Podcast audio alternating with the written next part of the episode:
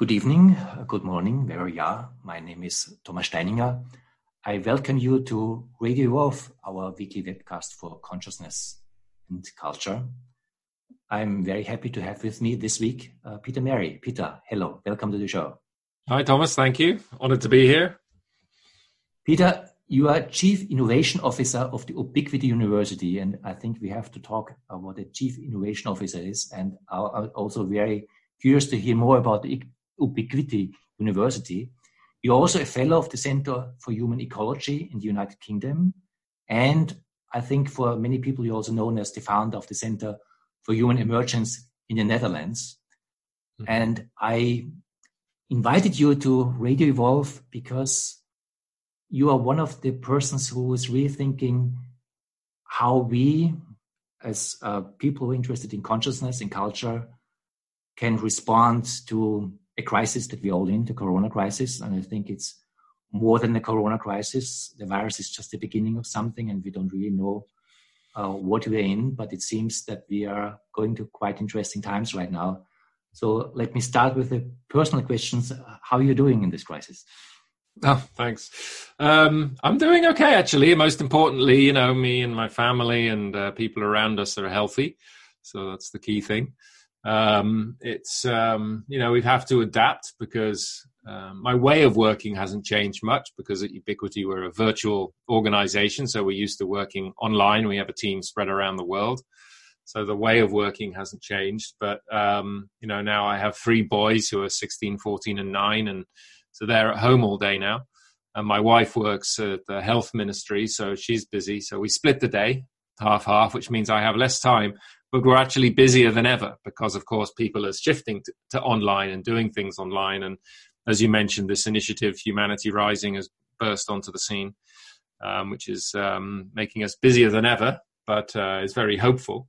Mm. Um, yeah, and otherwise, it's you know I've been giving talks for years and years about um, the chaos point where stuff breaks through mm. and stuff you know breaks down at the same time and one of the slides, and I do stuff on climate, on food, on I go through different issues, and one of them's on pandemics, and it says, "Oh, really?" Yeah, it says, you know, so 1918 we had this flu pandemic, it killed so many people. We're now due for another one. You know, what's going to happen? How are we going to respond to that? Yeah. And so uh, here it is, you know, and it's uh, the thing is about this: you get a single issue that comes to the forefront, but it doesn't mean the other ones go away. So all the other ones around climate and everything else are still there, burning in the background but this has somehow, um, I think, made people stop and think a bit, and that means it gives us all an opportunity to exploit the moment where people aren't running around uh, like crazy in their normal busyness, um, to present, you know, ways of thinking and solutions to doing things differently that might, which people might be more receptive to now than when things seem to be normal. Yeah. I mean, there's so so much going on this at, at, this time right now because, of course, there's also a spiral of fear. There's a lot of also uh, kind of questions, conspiracy theories, uh, ideas what this is about. Uh, there's just also concern about many people are losing their jobs, particularly in the US. Many people who are coaches uh, lose their way of life right now, and we don't know where we're going. So it is definitely a big disruptor and on one hand, it is a chance for some new beginning. But first, we also have to take care of the situation. It's, it is a pandemic. Uh, there are really people dying, particularly in the UK. There are really a lot of people dying right now. And in, in New York, we know a lot of people are dying right now. So th- there are many things to respond to right now. What do you think are, when, when, you, when you look at the situation, and uh, when, you ask the question, so what is important to see here right now? What would you say? What is important in this kind of uh, very unusual situation we're in to really be aware of? Well, it's important to, like as you say, stay connected to the realities as well. So make sure that we're um, feeling along with, you know, the pain of what's happening. That we don't disconnect ourselves from that. That we keep our heart open and stay connected um, with our compassion to what's going on. Um, at the same time, whilst looking at okay, what, how do we make sure that the pain and suffering that people experience at this time isn't in vain, mm. and that we can actually take this opportunity and build something better for the future uh, than what we had before. And to me, that's the best way to honor um, those who have died due to this crisis um, would be to to to use the opportunity um, to move into a world that you know would maybe make it less likely to happen again, or at least would make it a world where you know all of life can flourish more than it was um, beforehand. Mm. So I'm really curious because I haven't talked to anyone who kind of uh, had a PowerPoint presentation about a coming pandemic and mm-hmm. thought about what this as a big disruptor would mean before this pandemic was happening. And when you were thinking about and of course uh, you had the example of 1918 the flu pandemic was a world pandemic. Uh, what was your uh, thinking? What would a pandemic like this create? What is the danger of this? What mm-hmm. is the opportunity of this? Yeah well, I mean, the nature of these kind of moments, which I would always describe as a non-linear change moment, so they're where things happen fast and breakdown happens fast and breakthrough happens fast, hand in hand. Um, is that you you know you can't really predict what that what the future is going to be that emerges from it. Um, so the key is in these moments to um, notice what is breaking down and to be paying attention to what it is that's breaking through. Um, help what is breaking down to let go gracefully in terms of systems and structures and ways of thinking and ways of doing things, um, whilst putting in place the conditions for the n- new uh, solutions that are emerging to accelerate, basically.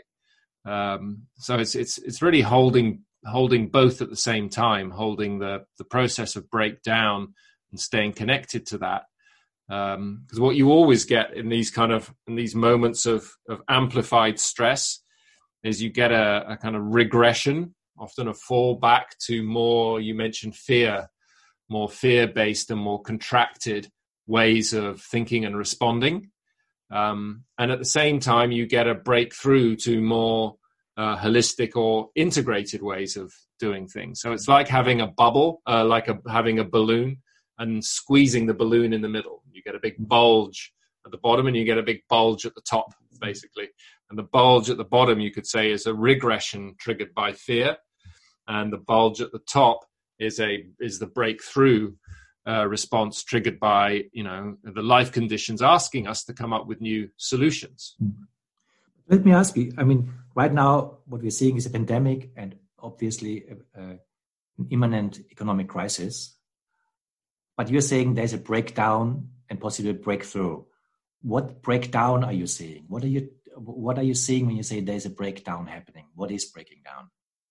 Well, you, I mean, you could take um, um, in, I think across sectors, what we're seeing is, on the one sense, um, how in the healthcare sector, um, how maybe our current way of understanding and engaging with health and well-being um, isn't adequate to um, the kind of challenges we're going to be facing. So, so how do we? At the moment, we we're very dependent on experts solving the problems for us, and yet there are ways if you look at uh, more information medicine and working more consciously with consciousness, there are ways for us to actually look after ourselves and heal ourselves um, consciously um, without um, always needing to lean on on the experts. And there's been a number of initiatives I've seen coming through. You know, one which was a sound based um, resonance um, it was basically a sound file that you listen to that has encoded within it um, information that boosts your immunity to mm-hmm. corona and has been used successfully with AIDS and and uh, and other um, and viruses and other things. Um, that and those those kind of approaches, um, in a way, what they do is in in the same way that 3D printing decentralizes production Um, it decentralizes um, healthcare, puts it back in people's hands in a way, rather than us always being dependent on others. And this is, I think, part of a bigger trend that we're going to see going on is this centralization that has gone on into um, what say Ivan Illich called expertocracies, where mm-hmm. we've outsourced our expertise to all sorts of financial experts, uh, healthcare experts, education experts, um, which means we don't trust ourselves anymore. Uh, we don't trust our own knowing about what's right and what's wrong in those areas. And there is a role for the experts, mm-hmm. um, but there is also a, a role for enabling people to gain more ownership over these different parts of their lives and not just trust because you know my financial advisor says this or because the economic experts say that that that's the way it needs to be done um, so as for example if we take to economics so the the um, recent book i wrote called why work has a whole uh, section on how we put in place local economies that act in a way as a um, a net to catch us when the mainstream economy fails. And that not only not only is it a, a, kind of rescue mechanism, but it actually enables us to lead more fulfilling lives because we're able to express different parts of ourselves that we can't normally express in the mainstream purely profit driven economy. Um, and it builds resilience locally, both economic and cultural resilience. So things like how do you how do you create parallel economic systems? We don't have to replace you know a global economic system but how do we create parallel economic systems that work at the appropriate levels? So things that need and can be traded locally. What's the economic system that best serves that, you know, or regionally or nationally or internationally? And how do we enable those to work in parallel? Um, because now what we're noticing now is our dependency on the current global financial system is meaning that there's lots of people who could be contributing really positively uh, who are now at home because there's not enough money. Well, to pay them, you know.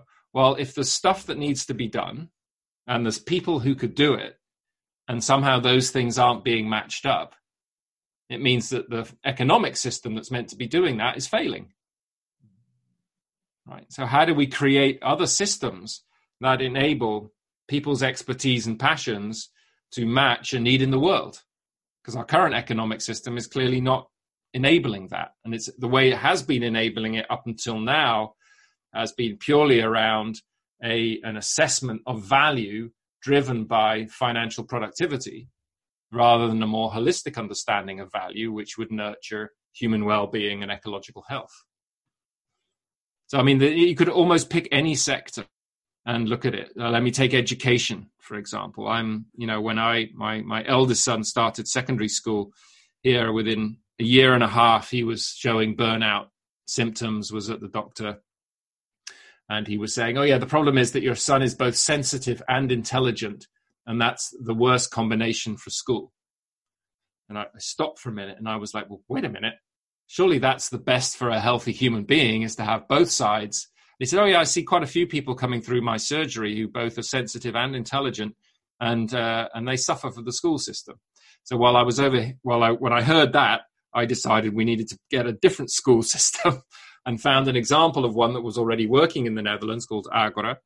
Got it to the town where I live, and so both my uh, elder sons are now in that school, which is um, where there's no formal classes, there's no testing, there's no homework, there's no grades. It's project based. They're in coach groups, and they're doing a lot of it um, with virtual resources as well. So for them, it wasn't a huge shift to move from the work in their at their at their in their classroom to working from home. In fact, one of the things they've done is asked everybody to create their desks at school that feel homely, so they stay in the same place, so they bridge the worlds between home and school. And so, what you're seeing in education is a lot of the realization hmm, how do we enable um, a personalization more of education now so that the people can do the work they need to do at their own pace using the resources that best fit their learning style rather than a factory style of education where everybody sits in a classroom and moves through exactly the same process at exactly the same time uh, with the same teachers. And so there's a whole, we're waking up to, I think, in all sectors, other ways of doing things that, in a way, this crisis has forced us to uh, adopt um, simply because the the um, the the systems that we had in place um, can't function. Uh, because of the you know the limitations around corona and things. Let's go through the different fields that you just opened up: uh, yeah. the health system, economics, education. Uh, when we just talk about the health system, I mean there, there is a lot uh, to be seen right now. On on one hand, uh, there's a virus, uh, and, and this virus has also in some ways it's it's a health challenge that really also needs our classic response or our, our health system in, in a way uh, where there is i think a, a, a, lot of gratefulness that we also have uh, particularly in europe a, functioning health system you see a non-functioning health system at least much more not working functioning health system in the us and you see also the discrepancy that this creates. You, you see that this virus is not neutral in relationship to wealth because there are people who can basically uh, take care of themselves. And you also you see that people who are at risk in their life, on one hand, it's age, but on the other hand, it's also people who have uh, a healthy or not healthy lifestyle forced on them. So in the in the US, uh, it's very shocking to see that uh, the black community is much more in danger because they, on one hand, are forced to a lifestyle uh, uh with unhealthy life conditionings that makes them much, much risk. They have no insurance and uh, they have also basically no way to uh, respond to this. Uh, so there's a lot of questions that open up of our health system, but there's also the question opening about experts because we're having a whole discussion about the virus. We have epidemiologists, we have statistics, and we have also a relationship to death where people rightfully ask the question, okay, is this really the right relationship where we just basically say nobody can die, but the question how people are dying is not really part of the discussion. So there are a lot of questionings opening up what you see is going down here and what you see is maybe an emerging different possibility. Yeah. Yeah, we had a wonderful talk given to us um, in our webinars for free series at Ubiquity um, by a nat- woman who was a naturopath. Mm-hmm. And she was making the point about the difference between what she called germ theory and terrain theory. Okay. And terrain theory, terrain means the land or the ecology in a way is that, and from germ theory, you're trying to attack the germ, kill the germ, basically. From terrain theory, you're trying to make the terrain healthy so that the germ can't get at you so seriously, right?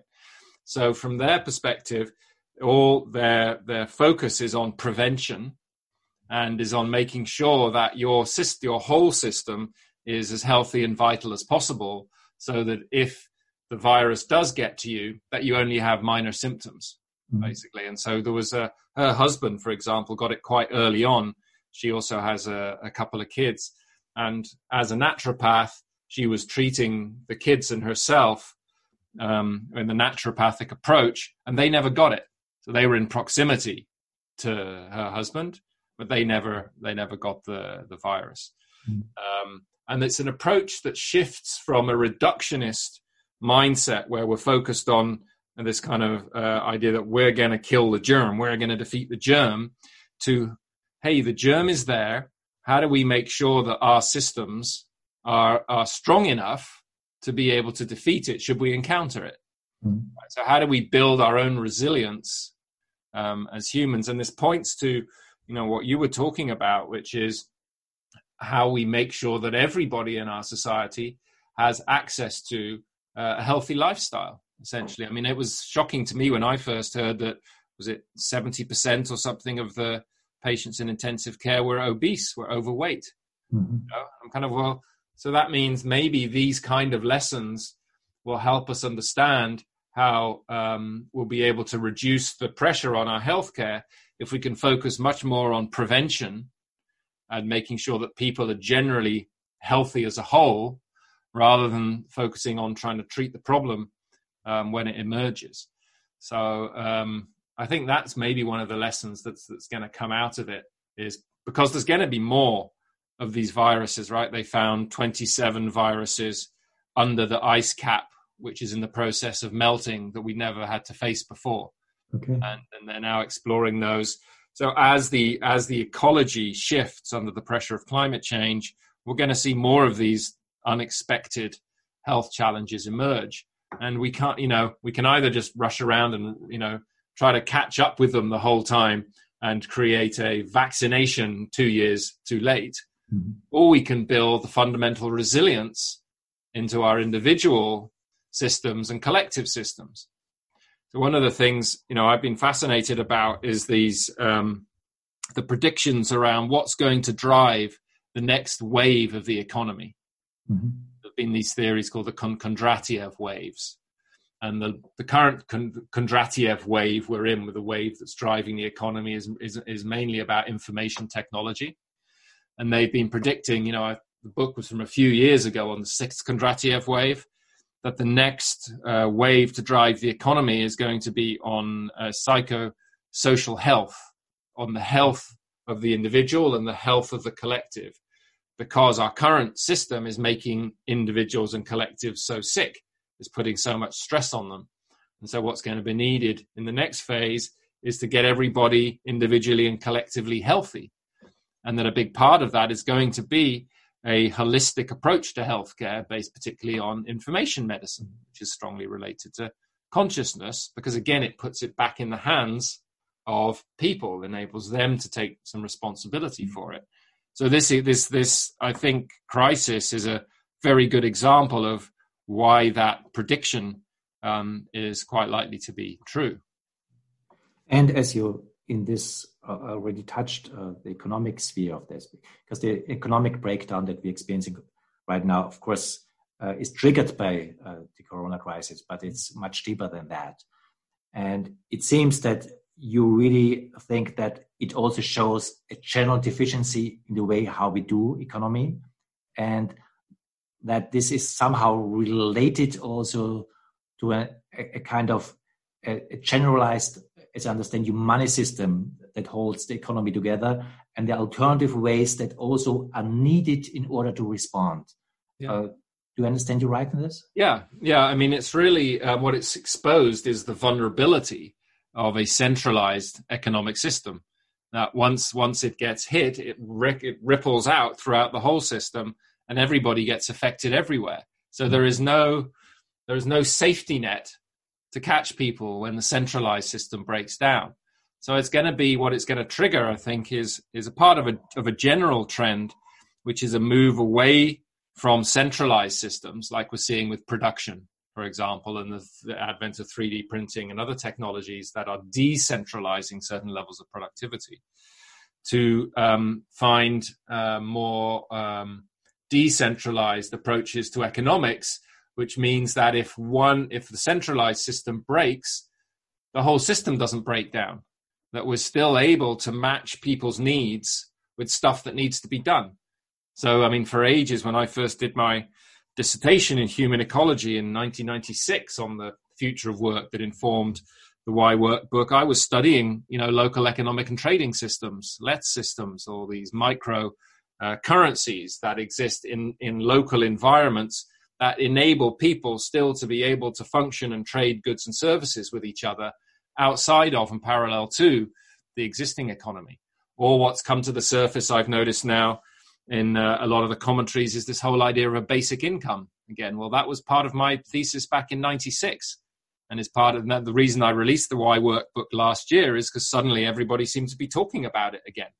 And mm-hmm. again, there's this whole, well, look, all these people are without income at the moment, wouldn't a basic income be a good way of dealing with that? And the, you know there are certain conditions that need to be in place for a, a real basic income to be successful. And the reason that they've failed in some of the experiments so far is because of the conditionalities they've put in around them. But when you do that, again, what you're doing is you're making people less dependent on the centralized system. When you have a basic income, you're enabling people to make more conscious choices about where they want to put their energy, what they want to spend their time on. Whereas at the moment, when it, when you're dependent on a central economic system and it breaks down, you have a bunch of people and businesses suddenly without any income through no mm-hmm. fault of their own, and not because there's not a need. So if a market is meant to be about literally going to the market and finding something you need, well, the need is there, and there are people are there with the need, but it's not being matched effectively when you're in these turbulent uh, times. And the turbulence isn't going to go away. I mean, Corona will eventually go away, but you know we're going to be hitting a series of crises. As we, some will be health related, some will be climate related. It's just the times that we're in. Um, so we need to make sure that our economic systems have the resilience to be able to respond um, to that. And so this maybe this is you know this is an opportunity for us to have that conversation as well, um, which is you know you mentioned humanity rising is part of what we're trying to do with that initiative. Yeah, in fact, I, I also would like to come to humanity rising and to Ubiquity University because the situation that we're in it ha- also has a, a strong synchronizing effect. There's some overall something that we're together in. And it seems to be also a, a, global conversation around this that is exactly also about what is breaking down here, what is not working here, where do we have to go. And it seems to be very much awareness based. And also for the internet, so social media, this awareness uh, uh, function uh, works in a completely different way. And what you are doing in, in, in, the education system, the Ubiquity University, and I would like you also to talk about this, seems to be part of an awareness rising uh, uh, initiative to bring people with all the concerns that you're just talking about together, not based on particular ideologies, but, but, but based on a shared interest in the conversation of, yeah. of, all, of all of this and bringing together via uh, mediums like this, uh, via online gatherings, via what you're doing in online university to create a global conversation about where are we, what is going down, and are there alternatives, and how can we talk about this alternative? So I would like to share a little bit what Ubiquity University is, and also what your uh, Humanity Rising initiative is about, and how this is a contribution to the situation that we're in right now. Yeah, yeah, thanks. Yeah, so um, I mean, Ubiquity University has been going for a number of years now, and really the impulse behind Ubiquity was to set up an education system that equipped people with the mindset and the tool set to deal with uh, um, this kind of reality, to deal with a world that's changing rapidly and where we need to create uh, social innovation um, in all sectors, basically. So, how do we equip people with that? And, and, and, and an integral approach to things has been at the core of it from the beginning, meaning that we need to make sure we work with not just skills um, that people develop, but also with mindsets and multiple intelligences like emotional intelligence, uh, the collaboration intelligence, or the whole person, basically. How do we enable the whole person to develop themselves so that they are equipped to be able to respond effectively to these kind of conditions and remain creative so that they can come up with solutions? So, you know, at Ubiquity, we have degree programs people can follow, but people can also just come in as lifelong learners and pick a course here and there. And what we evolved over the last couple of years is a competency based approach that means that you can uh, demonstrate specific skills that you've got, get recognition for those skills by global industry standards, and build yourself a competence portfolio that means that you are equipped for um, working in certain sectors or being able to get the kind of qualification that you need.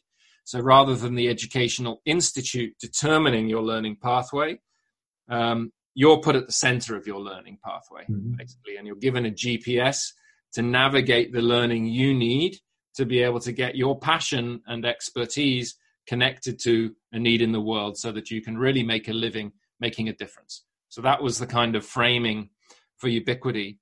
And um, most recently, what we did is we built this um, social platform for change makers that we call the Ubiverse. And it's like um, a kind of Facebook for change makers, I'd say. So it's a place where people who are interested in trying to make a positive difference in the world can get together, meet each other, find the learning resources they need, and know that we're not stealing their data like Facebook are doing. um, and that they're not going to get bombarded with ads and things. So the Ubiverse is a kind of home for global change makers, as it were. And just about two and a half weeks ago, a few of us were having a conversation, and this idea emerged f- around. So, at this point in time where people are stopping for a moment and thinking about things, there's an opportunity to drop in ideas about how we could do things differently and not go back to the way things were before. Mm-hmm. Um, so, why don't we do some kind of online summit that would bring together speakers with solutions, organizations who are working on solutions, and other people who are just interested to learn from them and about it. And so we thought, oh, well, somebody else must be doing this. So we asked around, and nobody seemed to be. And all the people we talked to said, yes, that's exactly what's needed right now. Um, and there was a huge amount of synchronicity around it, which is always a good sign to me. Um, the name like dropped in at five o'clock one morning, and I was like, oh, humanity rising. Of course, it's like we all need a lift. It's like we need to, in a way, um, create something, create a future that we all can feel proud of. Because at the moment, not many people feel proud of humanity. It's my sense. We all feel we're kind of down a bit and we're making a mess of things, and you know we got these ecological crises, and so how do we lift humanity to do something that we would all be proud to tell our grandchildren about, for example? So, um, so we started this. We started putting out feelers, and literally within a week, we had a whole list of organizations and speakers wanting to participate. And now we're up to a, a reach through the partner organizations of about 4 million people. So there's going to be huge potential to engage people in these different um, ways of thinking about the world, but also very concrete solutions. And we're going to be running six key innovation tracks around things like healthcare and education, around manufacturing, around uh, really, uh, I think, six different capitals, we're naming it, like natural capital, social capital, um, uh, financial capital as one of them, and have these tracks um, really focused on not just a conversation, but we say turning a conversation into actions that make a difference. So really, and we're gonna we're gonna have a whole design change process in these streams so that it's not just people talking to each other, but there are actually steps you go through to get innovation out there to get solutions and pathways and to get the reach out into um, into the mainstream. So we don't, don't want to be just talking, you know, to the inner circle anymore. And the nice thing is, at the beginning, you know, we had the likely suspects join the people who would obviously say yes, and then more recently, we've had um, World Economic Forum uh, interested. We've had INSEAD, the big French business school, interested. We've had the Club of Rome uh, interested. So suddenly we're finding that there's, um, it seems to be, you know, it's just one of those things that seems to be the right thing at the right time. Just a very simple question. Yeah. Uh, what do you try to create? What is your vision of this? I mean, I, I, I see all these organizations coming together. I, I see different threats, but yeah. uh, I, am sure there's a leading vision where you see something is possible right now and something where you can make a contribution. And uh, what would you say? What is this? What, what is possible through an initiative like this in a time like this? I think it's uh, the possibility now is really to get solutions that have actually been worked on under the radar for the last 10, 20 years, even, you know, mm-hmm. and get those uh, amplified and out into the mainstream. So mm-hmm. that where a lot of a lot of innovators and people in sustainability have been working hard on solutions in all these different sectors, um, as we've seen, it's been very hard to get any large scale implementation. So I think this tear in the fabric of reality, if we think about it, this this opening up that's making people stop and question, um, means that there's an openness for thinking about new ways of doing things that might not have been there before when everyone was caught up in their normal busyness. Mm-hmm. Um, and so our, our hope is that what this will do is launch really an ongoing process of innovation around key challenges, drawing people in to learn about them, and amplifying the solutions and getting them out there to, you know, both on the one hand, existing leaders who could actually have them implemented. But on the other hand, create new systems that can take over the helm from the old ones. Mm-hmm. On the one hand, you've got influencing the existing system, and on the other hand, you've got social innovators, social entrepreneurs, creating new systems that people start to adopt. That means that the old systems can relax and hand over power, as it were, mm-hmm. to the new systems as they're mature enough and they prove their effectiveness. Yeah. Because I mean, I I'm I'm not uh, supporting the idea that basically this is now necessarily the, the, the completely change of our destiny. This is uh, it, it is an open moment.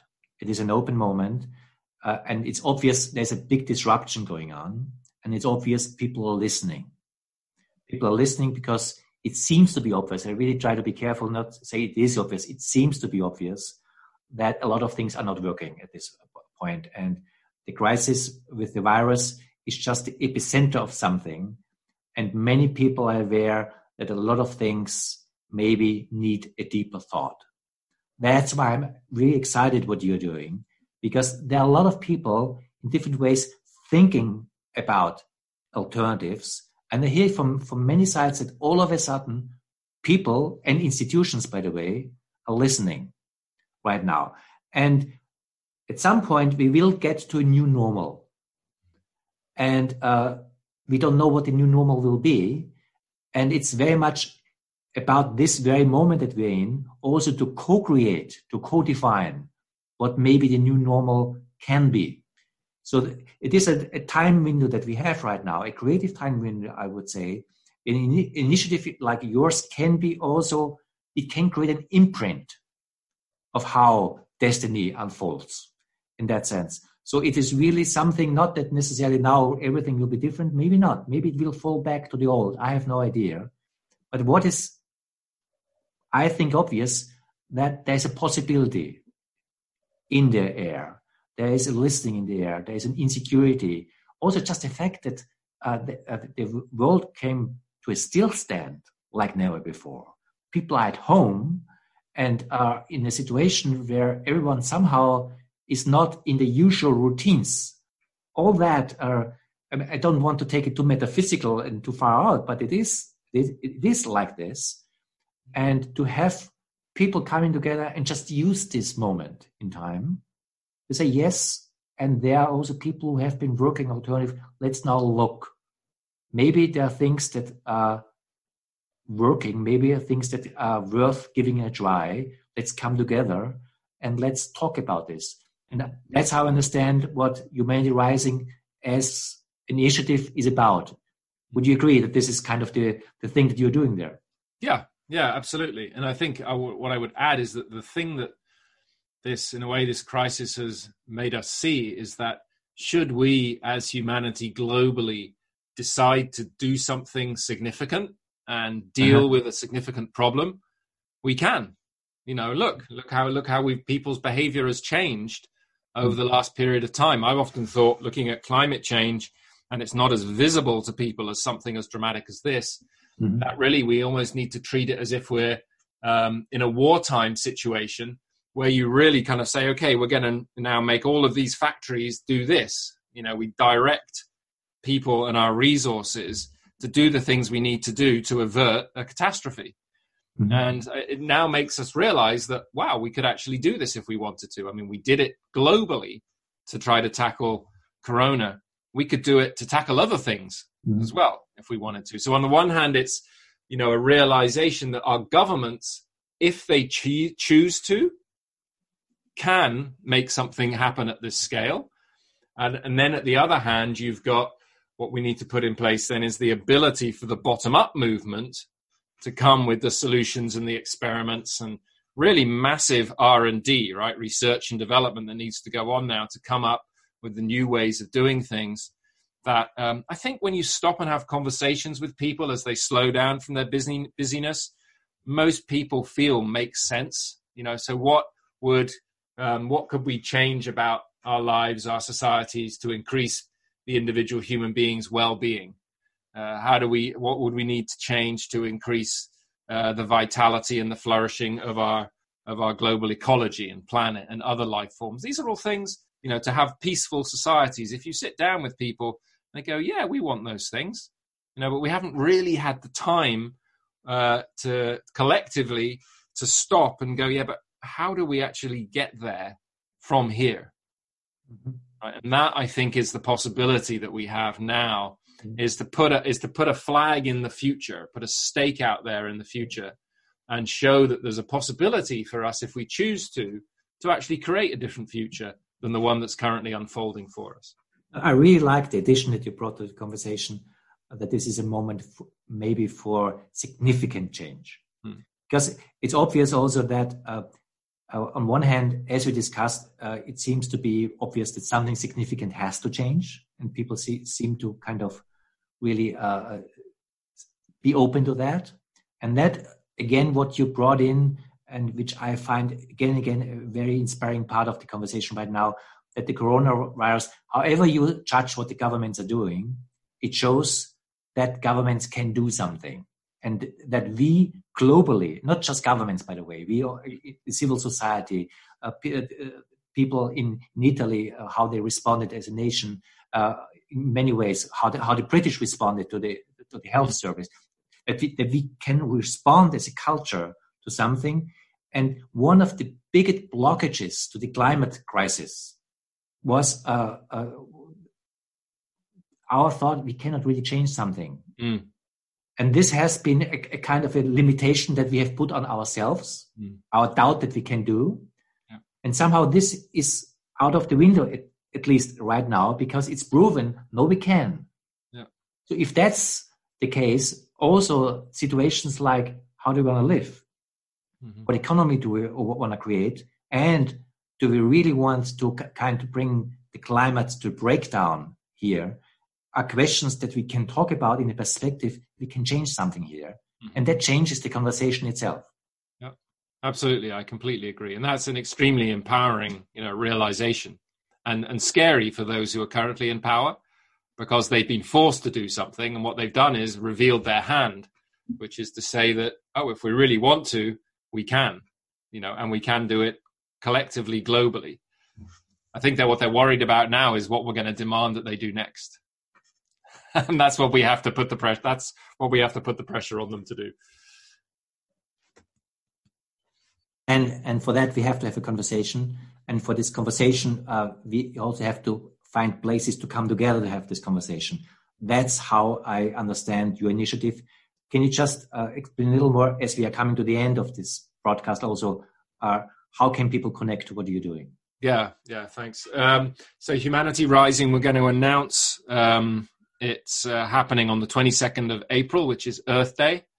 Uh, and people will, that on that day will be able to go to humanityrising.solutions and we'll be able to sign up for free to the event. We're making it donations based. So pay what you can to support both on the one hand the delivery of it, but 50% of any donation people make goes to the uh, good cause of their choice. So all of the hmm. partner organizations will be uh, you know sending it out to their lists. People can 50% of anybody who comes through their network will go back to those partner organizations because so many of these initiatives are struggling now with corona and things as well. What we're really trying to do is lift the movement as a whole. So people can come in, they can sign up on the 22nd of April um, from then, and then we'll be ha- launching the summit on the 22nd of May. Will be the first uh, first talk, and at the moment, uh, Jane Goodall um, will be part of that. Charles Eisenstein will be part of the launch. Um, and there'll be a number of, of others on that first day. And then we'll have a rolling summit. But it's not just going to be one way traffic. This is the key. That's why we're hosting it on the Ubiverse. That's this social platform for change makers. You'll be able to join groups with other people, contribute your thoughts on the solutions, and start to really build around the inspiration that we may have got from the speakers into serious, serious social innovation tracks for anybody who wants to be involved. And then from the university side, basically anybody who wants to get credit, academic or professional diploma credit for the work they're doing in those streams can get that. So it's not just a talking thing, and it's really an action learning process where together we're going to be going through a process of visioning, of backcasting, of scenarios, of innovation tracks, um, using the best technologies that we know that are out there. Um, for pe- and we're going to open it up and enable people to participate in that. And if they want to get recognition for competencies that they develop in that process, be able to build a pro- competence pro- portfolio that can increase their employability. And we're really looking at how these diff- different generations can interact with each other. So on the one hand, you've got the experienced experts. On the other hand, you've got the bright, open thinking of the new generations and how those can interface with each other to really build something together. So yeah, 22nd of April, the launch, Humanity Solution, Humanity Rising dot Solutions, and 22nd of May will be the first uh, the first talks. Peter, thank you so much for this conversation. Thank you for the invitation. You're very welcome.